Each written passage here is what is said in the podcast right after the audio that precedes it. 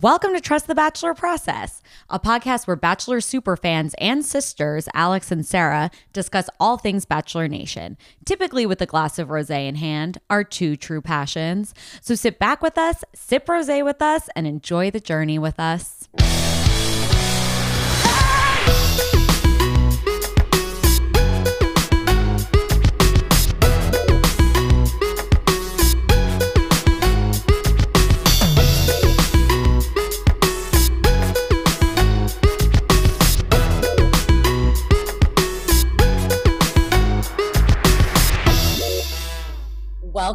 Trust the Bachelor Process listeners. Uh, if you tuned in last week, you got a teaser to today's episode.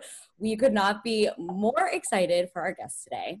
She's the author of our new favorite book and USA Today national bestseller, One to Watch. She was also the lead digital writer for Hillary Clinton's 2016 presidential campaign. And maybe most importantly, she is a huge fan of The Bachelor. Please welcome Kate Stayman London you got those in exactly the right order. You did great. Thank you. Switched the order like five minutes ago, so I'm glad.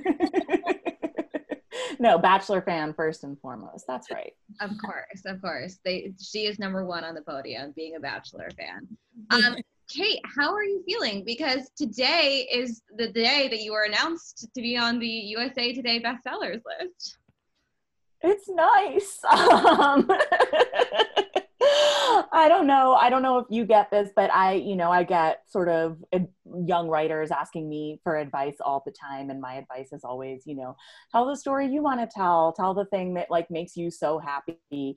Um, and that was certainly what I wanted to do with this book. And I was shocked that anyone wanted to publish, you know, essentially like reimagining the bachelorette with a plus size lead let alone that so many people would be excited to read it to the extent that it would be a bestseller like wow, I'm so happy that you guys also like the stuff I like. That's really nice.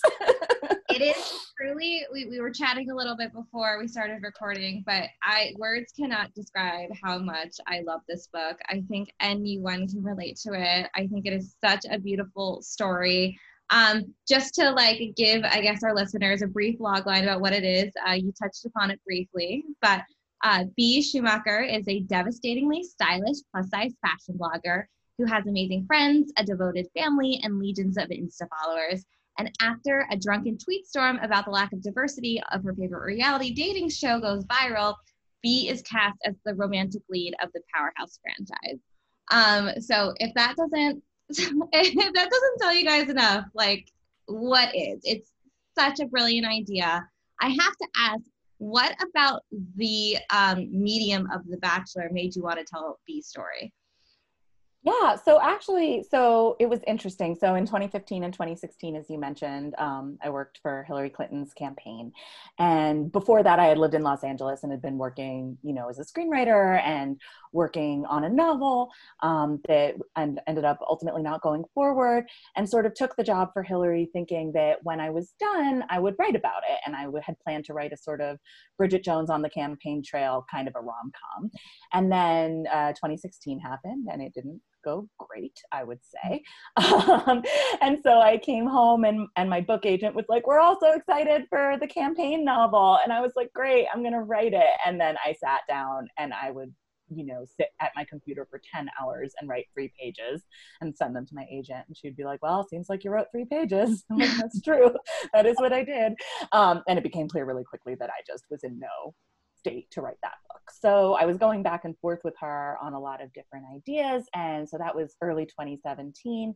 Um, and that was Nick Viall's season of The Bachelor, which I was watching religiously, having been a Nick Viall fan for at that point two seasons already. Kaitlyn Bristowe, top three Bachelorette, no doubt. Um, so I, I was watching, and it was the night of his finale that I remembered I'd had this idea like years and years ago of like, what if there was a plus size bachelorette? And when I was watching the finale, the idea like came back like a bolt of thunder. And I had one of those writing nights where I just wrote up a synopsis till like two in the morning, sent it to my agent. I was like, what is this? And she was like, I love it. Can you write it? And I was like, that's a fair question. I, so that weekend I sat down to write and I wrote the entire first chapter. Um, just, it just came right out of me. And it was just like, you know, like the reason we all, you know, we're serious people. There are serious things going on in the world. You want sort of a fun fantasy world to escape to. It's what we love about The Bachelor. And it's what you know, initially really drew me to this story, which turns out to have like some more serious issues and some more emotional underpinnings in it. But first and foremost, I just really wanted to write a story that felt joyful and that provided some of that escapism that I was looking for. And I think a lot of us were looking for in early 2017 and are again looking for now. Yeah, yeah. luckily we don't have a shortage of stuff that's horrible happening in the world that we we don't all need the escapism and i promise you it's just this oasis of joy i i sarah and i finished it I, sarah you said you used to what, what did you say earlier I started it at 9 p.m. thinking that I would just like read a chapter or two, like exactly that. Oh, this seems like a fun like escapism book. I was I was hooked in the first two pages and I stayed up till 2 a.m. and I finished the whole thing that night. It, it, it just is and I can't remember we were talking about this before recording or not, so apologies if it's already been said before, but it there were so many elements that were just so relatable to generally the human experience and it it it's funny and it's heartbreaking and it's also so heartwarming and it just felt like home reading it mm-hmm. and I just, oh, I, I just, if you haven't already, I can't wait for everyone to read it. It's so deserving of all the praise that it's gotten. Sorry, I'm like just fangirling. no, it's fine. I'm gonna fire my therapist and just come on this podcast. this will be better. We're here for you. I appreciate you. Speaking of fangirl, I want to talk about something just a little bit different from the book really quickly because something I recently learned about you, I could not uh, go on without asking you, is that you are a Taylor Swift fan and you like oh my god rank her songs. I uh, Alex and I both huge Taylor fans. Um, my husband and I, he's also a huge uh, Taylor fan. We had basically a Taylor Swift themed wedding last summer. well, I want to know everything about that. and constantly like obsessing, re like ranking, re-ranking our top five. Um, so I'd love to hear about like have you always been a fan of Taylor's? Has it been more recent?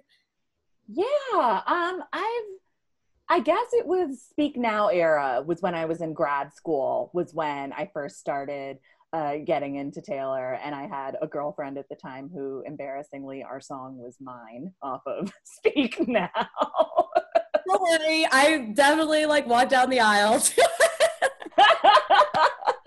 so Red came out. Red was the first album that when it came out, I was like obsessed from day one. And my um, my cousin, who's like a sister to me, who we're very close, she has two um, daughters, and her older daughter turned 13 that year, and so I took her to the Red tour for her bat mitzvah, and that was a really. And it turned out that that was the night that Tegan and Sara were her surprise guests in LA, and I started like losing my shit, and my niece was like what's happening now and i was like you'll understand when you're older this is very emotional for me um, and so like after that and then obviously and 1989 came out when i was living in paris briefly so i like have these memories of like walking around paris and listening to 1989 and then so i've been to many concerts. I was supposed to be at Loverfest. I, I honestly can't even talk yeah. about it. Can't even talk about it. Like literally, I'm sitting a few feet from my closet where literally last year I bought a pink fur coat to match the one she wore in the You Need to Calm Down video because I was going to wear it to Loverfest. And now I'm like, well, I just have a giant hot pink fur coat, faux, obviously, um, hanging in my closet, just ready for whenever I need it here in chilly, chilly Los Angeles. Um, so, yeah, big, huge, huge Taylor Swift fan. I mean, they didn't refund our tickets, so there's a good chance that oh, when, if it comes back, will be the first in line to be to be there, and that that pink fur coat will get all the action, all the joy. Oh wait, no! They're holding up identical lover cell phone cases in the Zoom, guys, uh, and realizing that they're soulmates. I guess. I love my phone Kate so much. okay, so I was just like, I could not let her hang up without asking her about Taylor. So wait, so what? What are so if everyone had to say one or two of their top five, what would they be? Oh gosh, we have this conversation almost every time we're all together for dinner. Um, Yeah. Are you asking albums or songs? No songs, songs. Albums, I believe, are harder to rank than her I songs. agree. Yes, okay, it's it's difficult. Okay, I'm pretty basic. All, all too well, number one. Yeah. Um, I like. I also I like weird ones. Like She does. I really love "So It Goes," and that's like the I number one- love so the bridge of so it goes. Am I allowed to curse on this podcast? It fucks so hard. So when she comes back in the one, two, three, I love so it goes. Me too. You turn the bass in your car. Sorry, sorry. What were you saying? No, I was just saying it's the one. It's the only one she didn't play on her Reputation tour. It's like no. it was She She played it sometimes, but I I saw the rep tour twice, and I got Dancing with Our Hands Tied for the acoustic Same. between that, and so it goes both times. And I think Dancing with Our Hands Tied acoustic is so so beautiful. I like it better than the studio version, so I was glad I got that both times. I agree. Where, did you see it up in the Bay Area? I saw it once in LA and once in New Orleans. Oh, Um, two oh my friends God. and I we went for um our co- we all have birthdays sort of near each other, and for our collective birthday trip, we went to New Orleans to see the rep tour there. That's incredible. Okay, before we start talking about Bea, everyone say their top two really quick. Okay, I'll, I'll go. Um, definitely love story always. Um, to come up with my second top two is really really hard. Probably s- probably blank space probably, but I I I'm uncomfortable being recorded saying that because it's changing. It's okay to love blank space. It's okay. Yeah. well, just because like this, the number two is changing. Like I know love stories in my top, but anyway, Kate. Um, Love Story's in my top five for sure, and I also really exceptionally love the 1989 tour version of Love Story. Mm-hmm. Um, but my top two would probably be Treacherous and either Sparks Fly or Cruel Summer. Cruel Summer. More. Number first song on the one to watch playlist, which you can find on Random House's Spotify, is Cruel What Summer. top three songs on that playlist, by the way, are the jam. it- it- They're like my top three songs of all time. It's "Cruel Summer," "Soulmate" by Lizzo, and um, the Carly Rae Jepsen. Too much. Totally.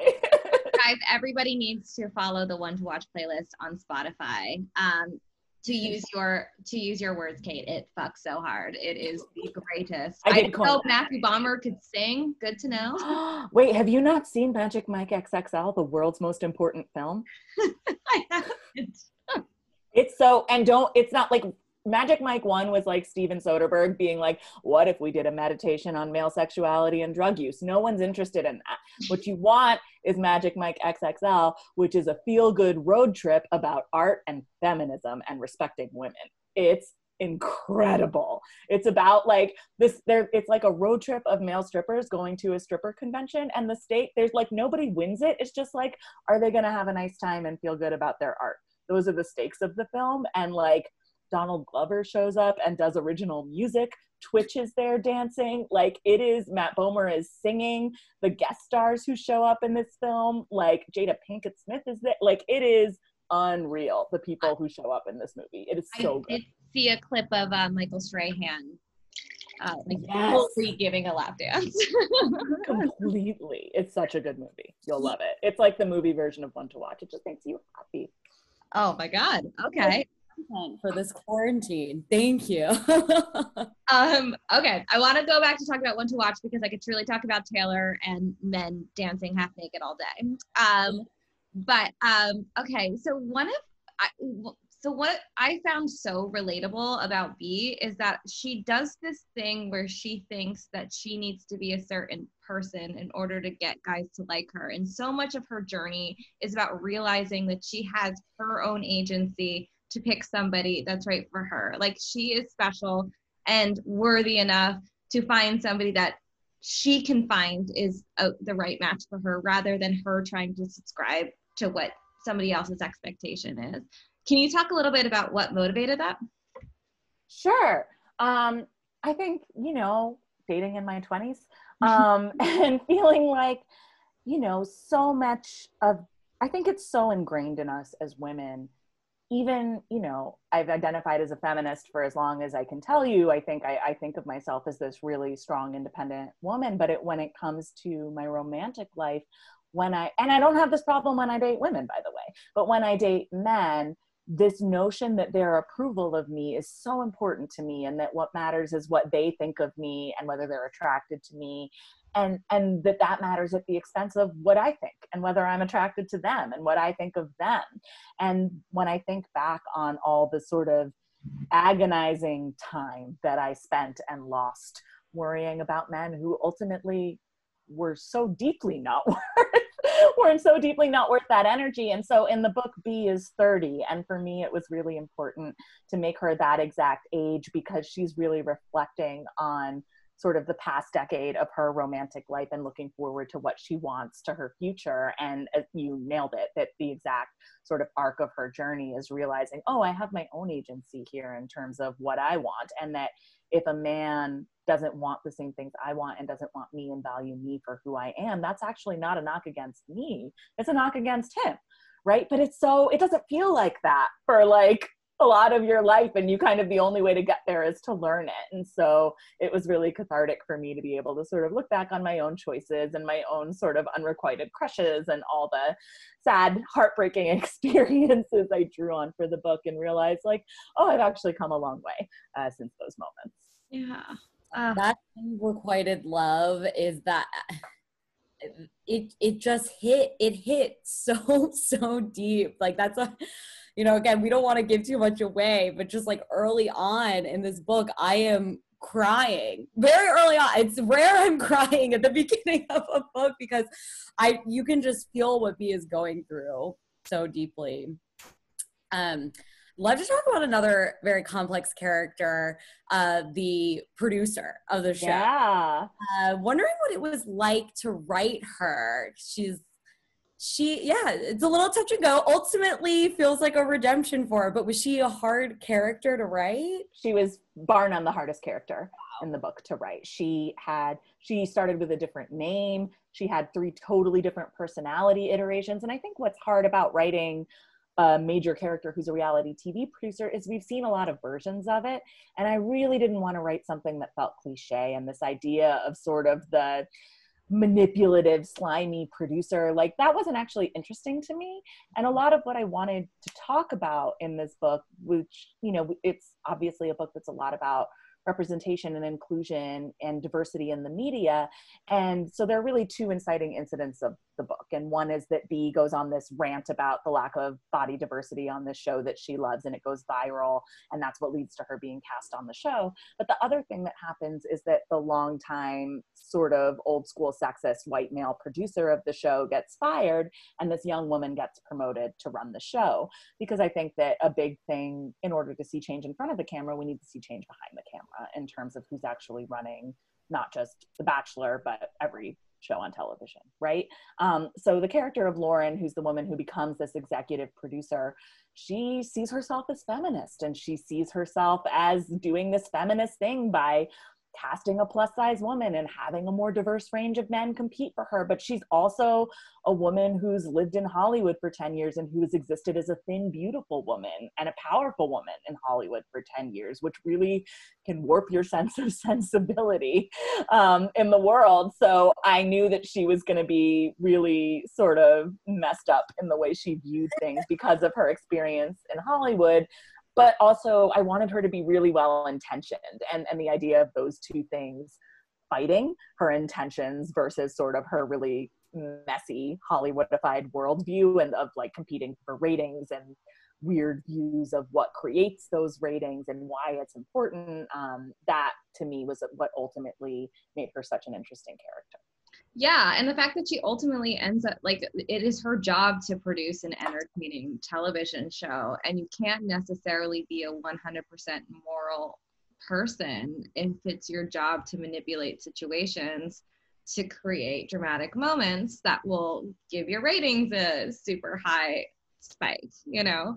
Um because I found myself wanting to root for her and also like knowing in my heart like that it's a bachelor what the job of a bachelor producer is and like sort of being on edge. I felt like every scene with her, I was like, what is going to happen? Like, is she actually this really nice girl or is she manipulating the situation?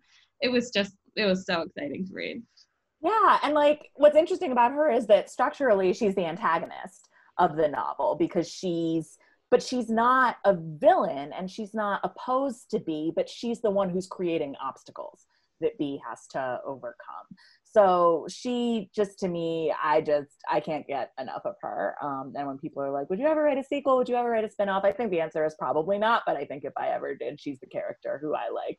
I still oh. want to know more about she's the person i would still want to spend more time with.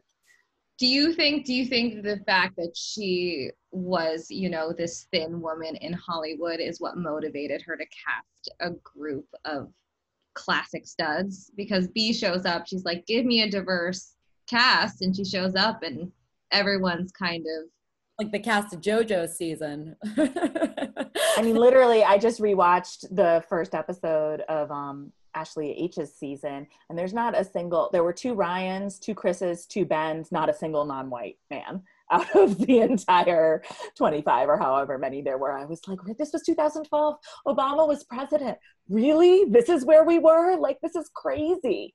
Um, but yeah i mean i think i don't know you're you're in hollywood i'm in hollywood and like for me like i've you know i've been going on these general meetings for nine ten years now and it's like it's not even that fatness is seen as ugly or bad it's that it just doesn't even exist it's just not even on any when you're you know it's not even a thought on anyone's mind of something we need to be talking about in terms of we are creating culture that doesn't represent the vast vast majority of viewers right? And it's just like in LA, thinness is so ubiquitous. So having Bea being someone who lives in LA and who feels those like eyes on her when she goes out, um, that was also that kind of thing of like Lauren's in Venice and Bea's in Echo Park, Bea's fat, mm-hmm. Lauren's thin, Lauren's like in mainstream entertainment. Bea is has created her own website and her own Instagram and done things on her own terms. Like it was really about looking at these two sides of what LA culture sort of is for white women. Yeah, that's so true. Who do you think was your favorite character to write? Linus who I can't tell you who he is because spoilers, but Linus is my favorite character. Oh my god, I love Linus. I'm actually I'm drink we're all drinking wine right now on the Zoom and the wine that I'm drinking right now is from a little vineyard called Solminer that I'm a member of um, in Los Olivos and their rosé the the son of the two um, winemakers is named Linus, and they're so Linus Rose is their rose. So that's what I'm, I'm drinking Linus Rose. Was that inspiring?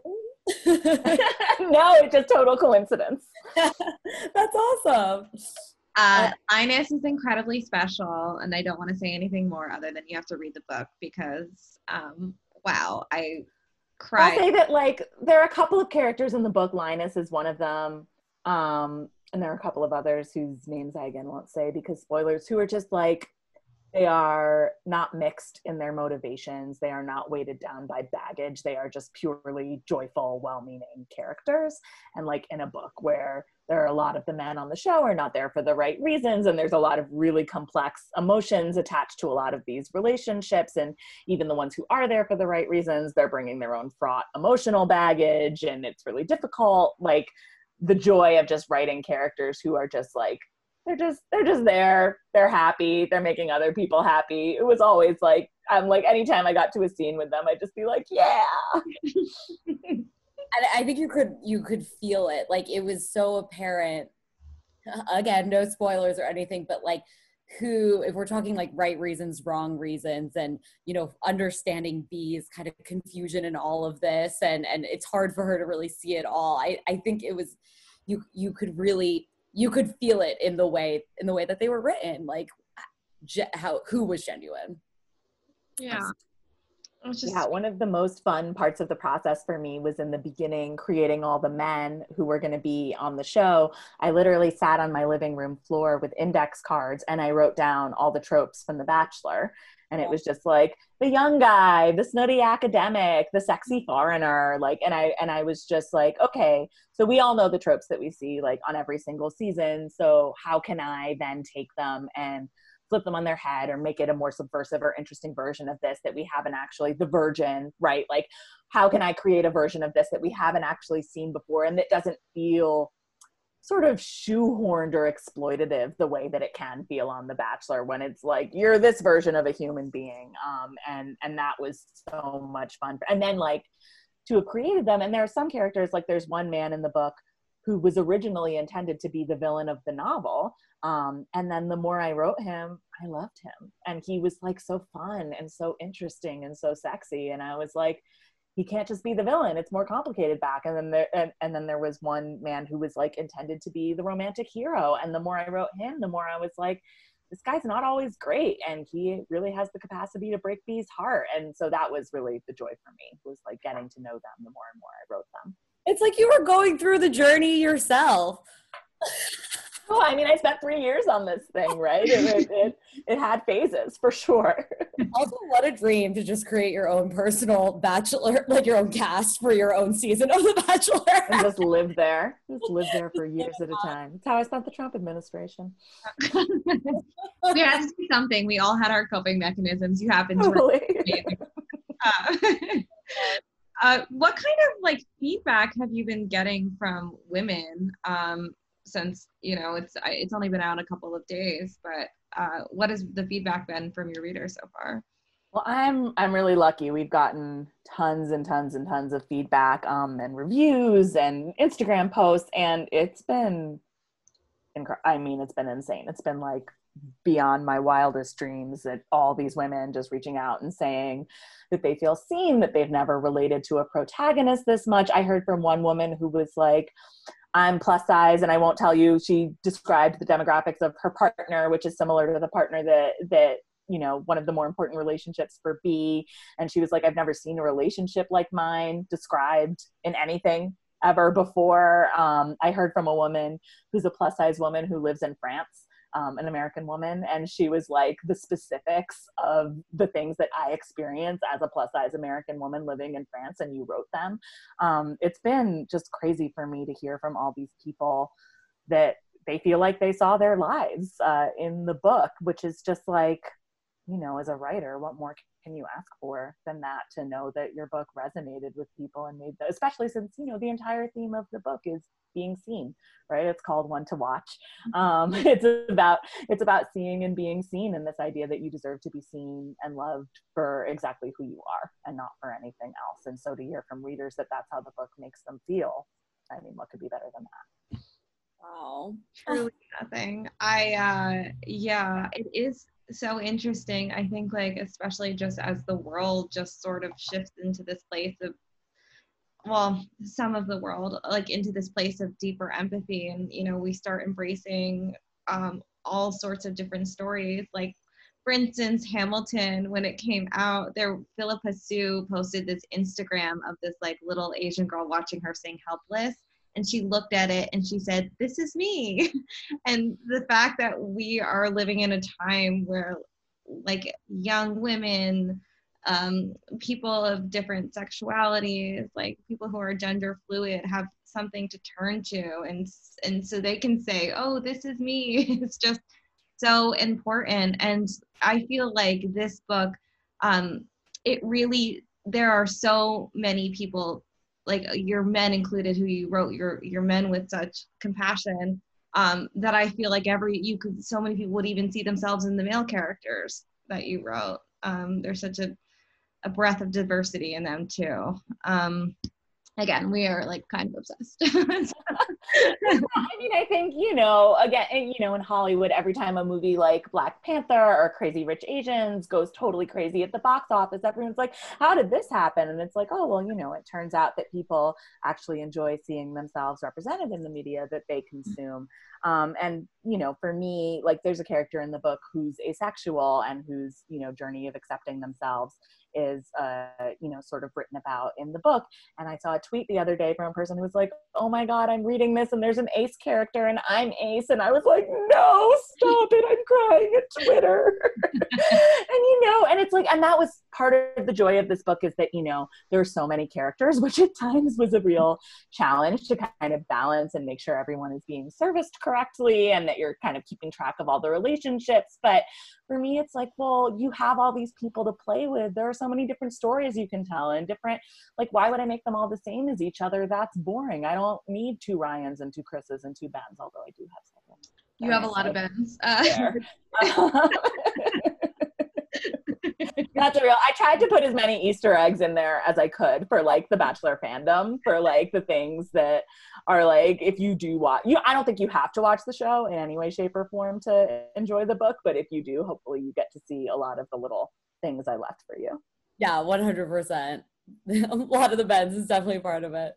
Um okay, a little bit a little bit lighter note too. Uh so the fashion big deal in this book. Um these fashion well it's like Bea really finds herself early on, like at a younger age, before all of this is happening on um, her show, like finds herself through fashion. Would do you say you reflected your personal style into the book, or did you write something kind of different? Okay, yeah.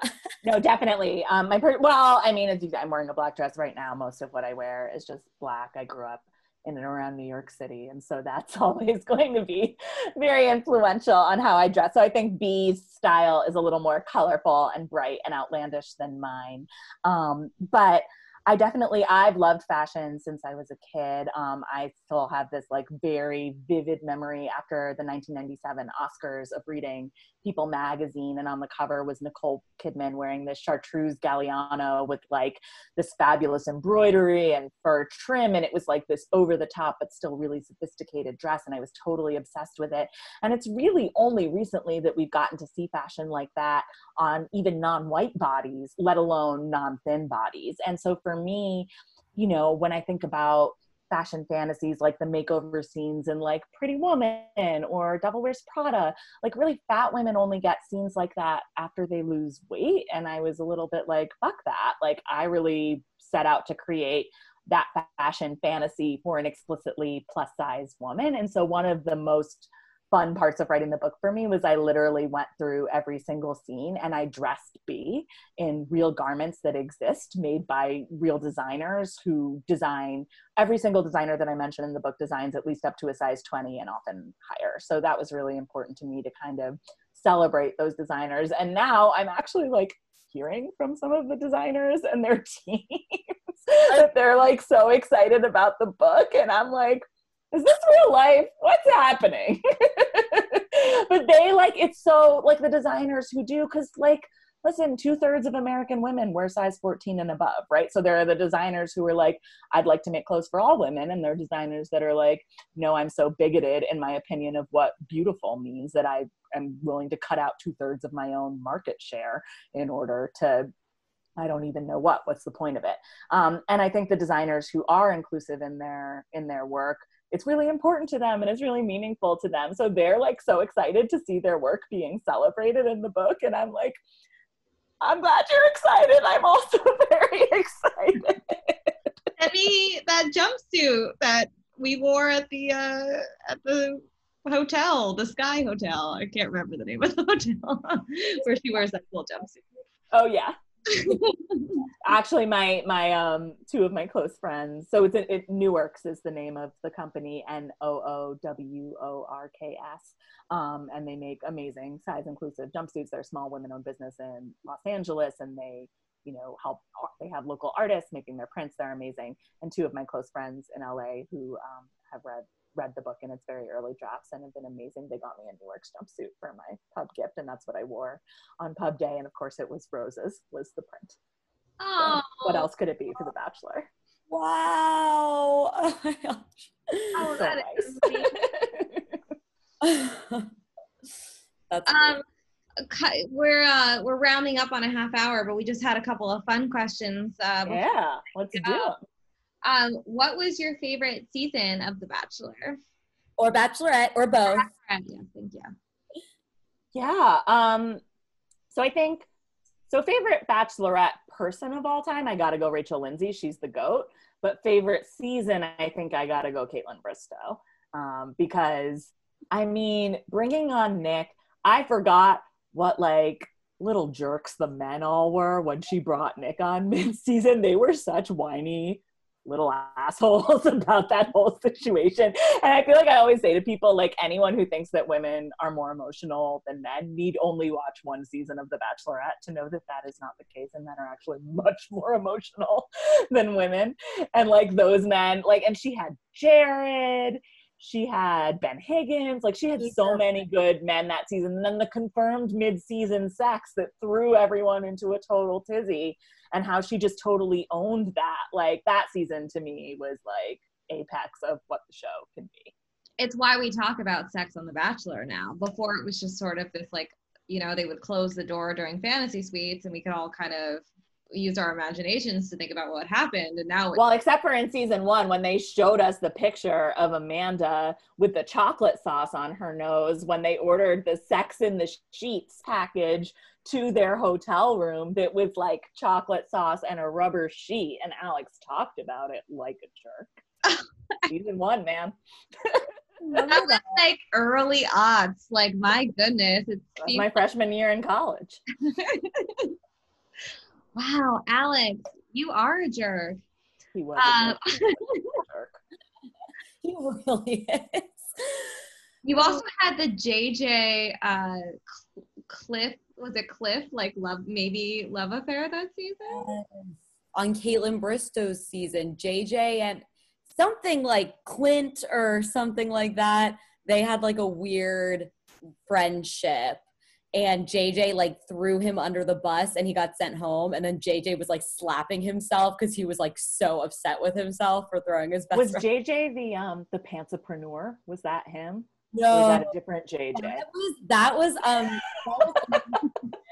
entrepreneur is a good one. Literally, all I remember about him was pantsapreneur. And I think I tweeted hashtag pantsapreneur, nothing else in the tweet, and he liked it. And I was like, we're, we're entering a weird time in popular culture. Did we dive deep into what pantsapreneurship was? He had like some startup about pants yeah, I think he just like wore and designed crazy pants. Like I think that was just, he just like liked printed pants. and he went. I remember this. He went to Williams College, and I went to Amherst College. And if you want to know about obscure things that matter to white people, Amherst and Williams have like an incredible rivalry. And so I saw that he went to Williams, and he had this ridiculous thing about himself being a pantsapreneur, and I was just like, well, that tracks. classic Williams over here. This is what they're teaching. that subpar liberal arts institution. I love that. That really sets it. up. That is. That's how you win. That's how you win a college rivalry. um, what would be okay? So, did you do you have a dream bachelor date? Were any of those reflected in your book? Um, I really, for me, it's the um actually it's the only scene that stayed mostly the same from the very first uh, the proposal that I wrote to sell the book in 2017 to the published novel is a scene where Bea and one man go on a date to an empty museum and they have the museum all to themselves. Um, and in on the show it's LACMA because they're in LA, but for me it would be the Met because from the Mixed Up Files of Mrs. Vasily Frankweiler is one of my favorite books when I was a kid, and I love the Met. It's like my favorite place. So that would be having the Met all to myself and being able to wander around on a date. That would be like a plus dream date for me. That is a uh, heart wrenching scene uh, in the book. So I love that scene. And that the stuff in that scene, that exhibit uh, that I write about in that scene that was there at LACMA when I went and did my little research trip in the spring of 2016. Okay. And I was like, oh, this would be a sexy place for there to be something go down. That's good. Get out there, get some uh, some motivation for some hot bachelor dates. Um, I think we just have one more. Uh, do you have like a, uh, a favorite reality TV show outside of The Bachelor? Top Chef. oh my gosh. Did you just watch the latest All Star? Oh, really? so good. I'm. I feel like we can spoil that. I mean, I'm so happy for Melissa, but then part of me was also like, I just felt like it was Bryan Voltaggio's time.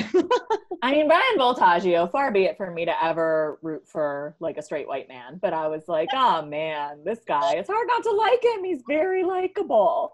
Um, but I was really happy for Melissa. I lo- lit for the first like because I quarantined before I went to spend a couple of weeks with my family recently. I was alone in my apartment for like 110 days, something like that. And like for the first couple months, I was really literally only watching Top Chef. That was all I was doing. It was like I would work when I needed to work, and otherwise I was just watching old seasons of Top Chef. And there's something about the show and like how passionate they all are and how good they are at what they do and how much they care about it. And like the fact that the thing that they care about is bringing people together to eat food together. Like and and the fact that I was like so so sick of cooking and I just never wanted to do it again. And so it was like this fantasy of just like being with people in a restaurant eating delicious food that I didn't have to cook. Um, it was have you been like, to any of the top chef restaurants? Oh I feel like who didn't didn't Ilan have one in LA? Does he still have that restaurant downtown? I went to that restaurant like years ago. Yes, yes. Um, I I forget what it's called, but he does have it because I've also I've been rewatching Top Chef in quarantine as well. It's a Uh, good rewatch. it's really it's really really good. Also, um, Brooke, Brooke owns Playa Provisions, which I didn't Which I haven't been to, but I love Brooke. I love and I love that restaurant. And I didn't realize it because I'm like watching her old seasons and I'm like, oh, I I don't follow her on Instagram. I was like, oh my god. When I've been to Ink, Michael Voltaggio's restaurant, yeah, I've never. Sack, the sandwich shop. Um, Padma's new show, Taste the Nation, on Hulu. Oh, good. Right, I I learned so much. I mean, it is it is really amazing. It's The really Indian food episode in Queens, I really I cried a lot. I mean, I cry at everything. That's not a high bar, but but yeah, I cried. I mean, I cried at The Bachelor. yeah, of course. uh, where can everyone find you Uh, you can find me um, on Twitter. I'm at underscore KSL, or on Instagram, I'm at underscore underscore KSL. And fun fact about that one, when I like signed up for my Insta, I was like, underscore KSL is already taken. That's weird. And then like three years later, I was like, I wonder who that bitch is. And so I went to look at underscore KSL, and it was a picture of my stepmom. And I was like, oh, I guess it was me. And I forgot that I had made that Instagram. So you can go to at underscore KSL on Instagram if you'd like to see one picture of my stepmom from like 10 years ago, but uh, two underscores is is the real one. That's me. i think i know which one i'm gonna follow yeah, that's exactly right. Maybe she maybe she'll gram again. We'll never know. uh, well, maybe after listening to this, she will. She'll be like, I gotta, my followers want me. Oh, Ascension Instagram. That feels like that's next in 2020, right? Like Instagram accounts start becoming sentient and just doing their own thing. Yeah. Oh, yeah. No, at this point, it- that's kind of what it feels like. I don't know if any of us are just like mindful humans anymore. It's just the internet takes over our brains. Uh, Kate, you're the best. Thank you so much for You're chatting with us today. We really appreciate you. And everybody catch one to watch on shelves near you. And if you don't feel comfortable going to Target, uh, it's available on Amazon. um, all right. Thank you so much for listening. We'll we'll chat with you guys soon. Bye. Bye.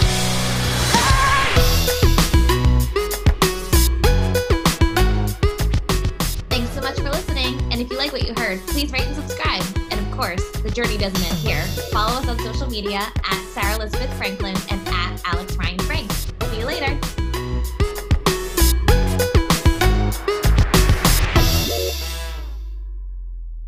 Hey, it's Mia. Hey, it's Allie. And we host the Romcom Review podcast, P.S. I Love Romcoms.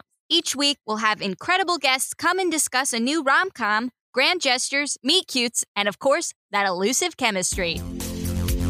Mia, what are you doing holding that giant boombox over your head? I'm hoping to win over listeners with this grand gesture. Take us back! Find a new episode every week and subscribe on Apple Podcasts or wherever you get your podcasts. Brought to you by Campfire Media. Wow, you're uh still holding that boombox. Yeah, I've got great upper body strength. Thanks, CrossFit. Yes, I love rom coms. I love rom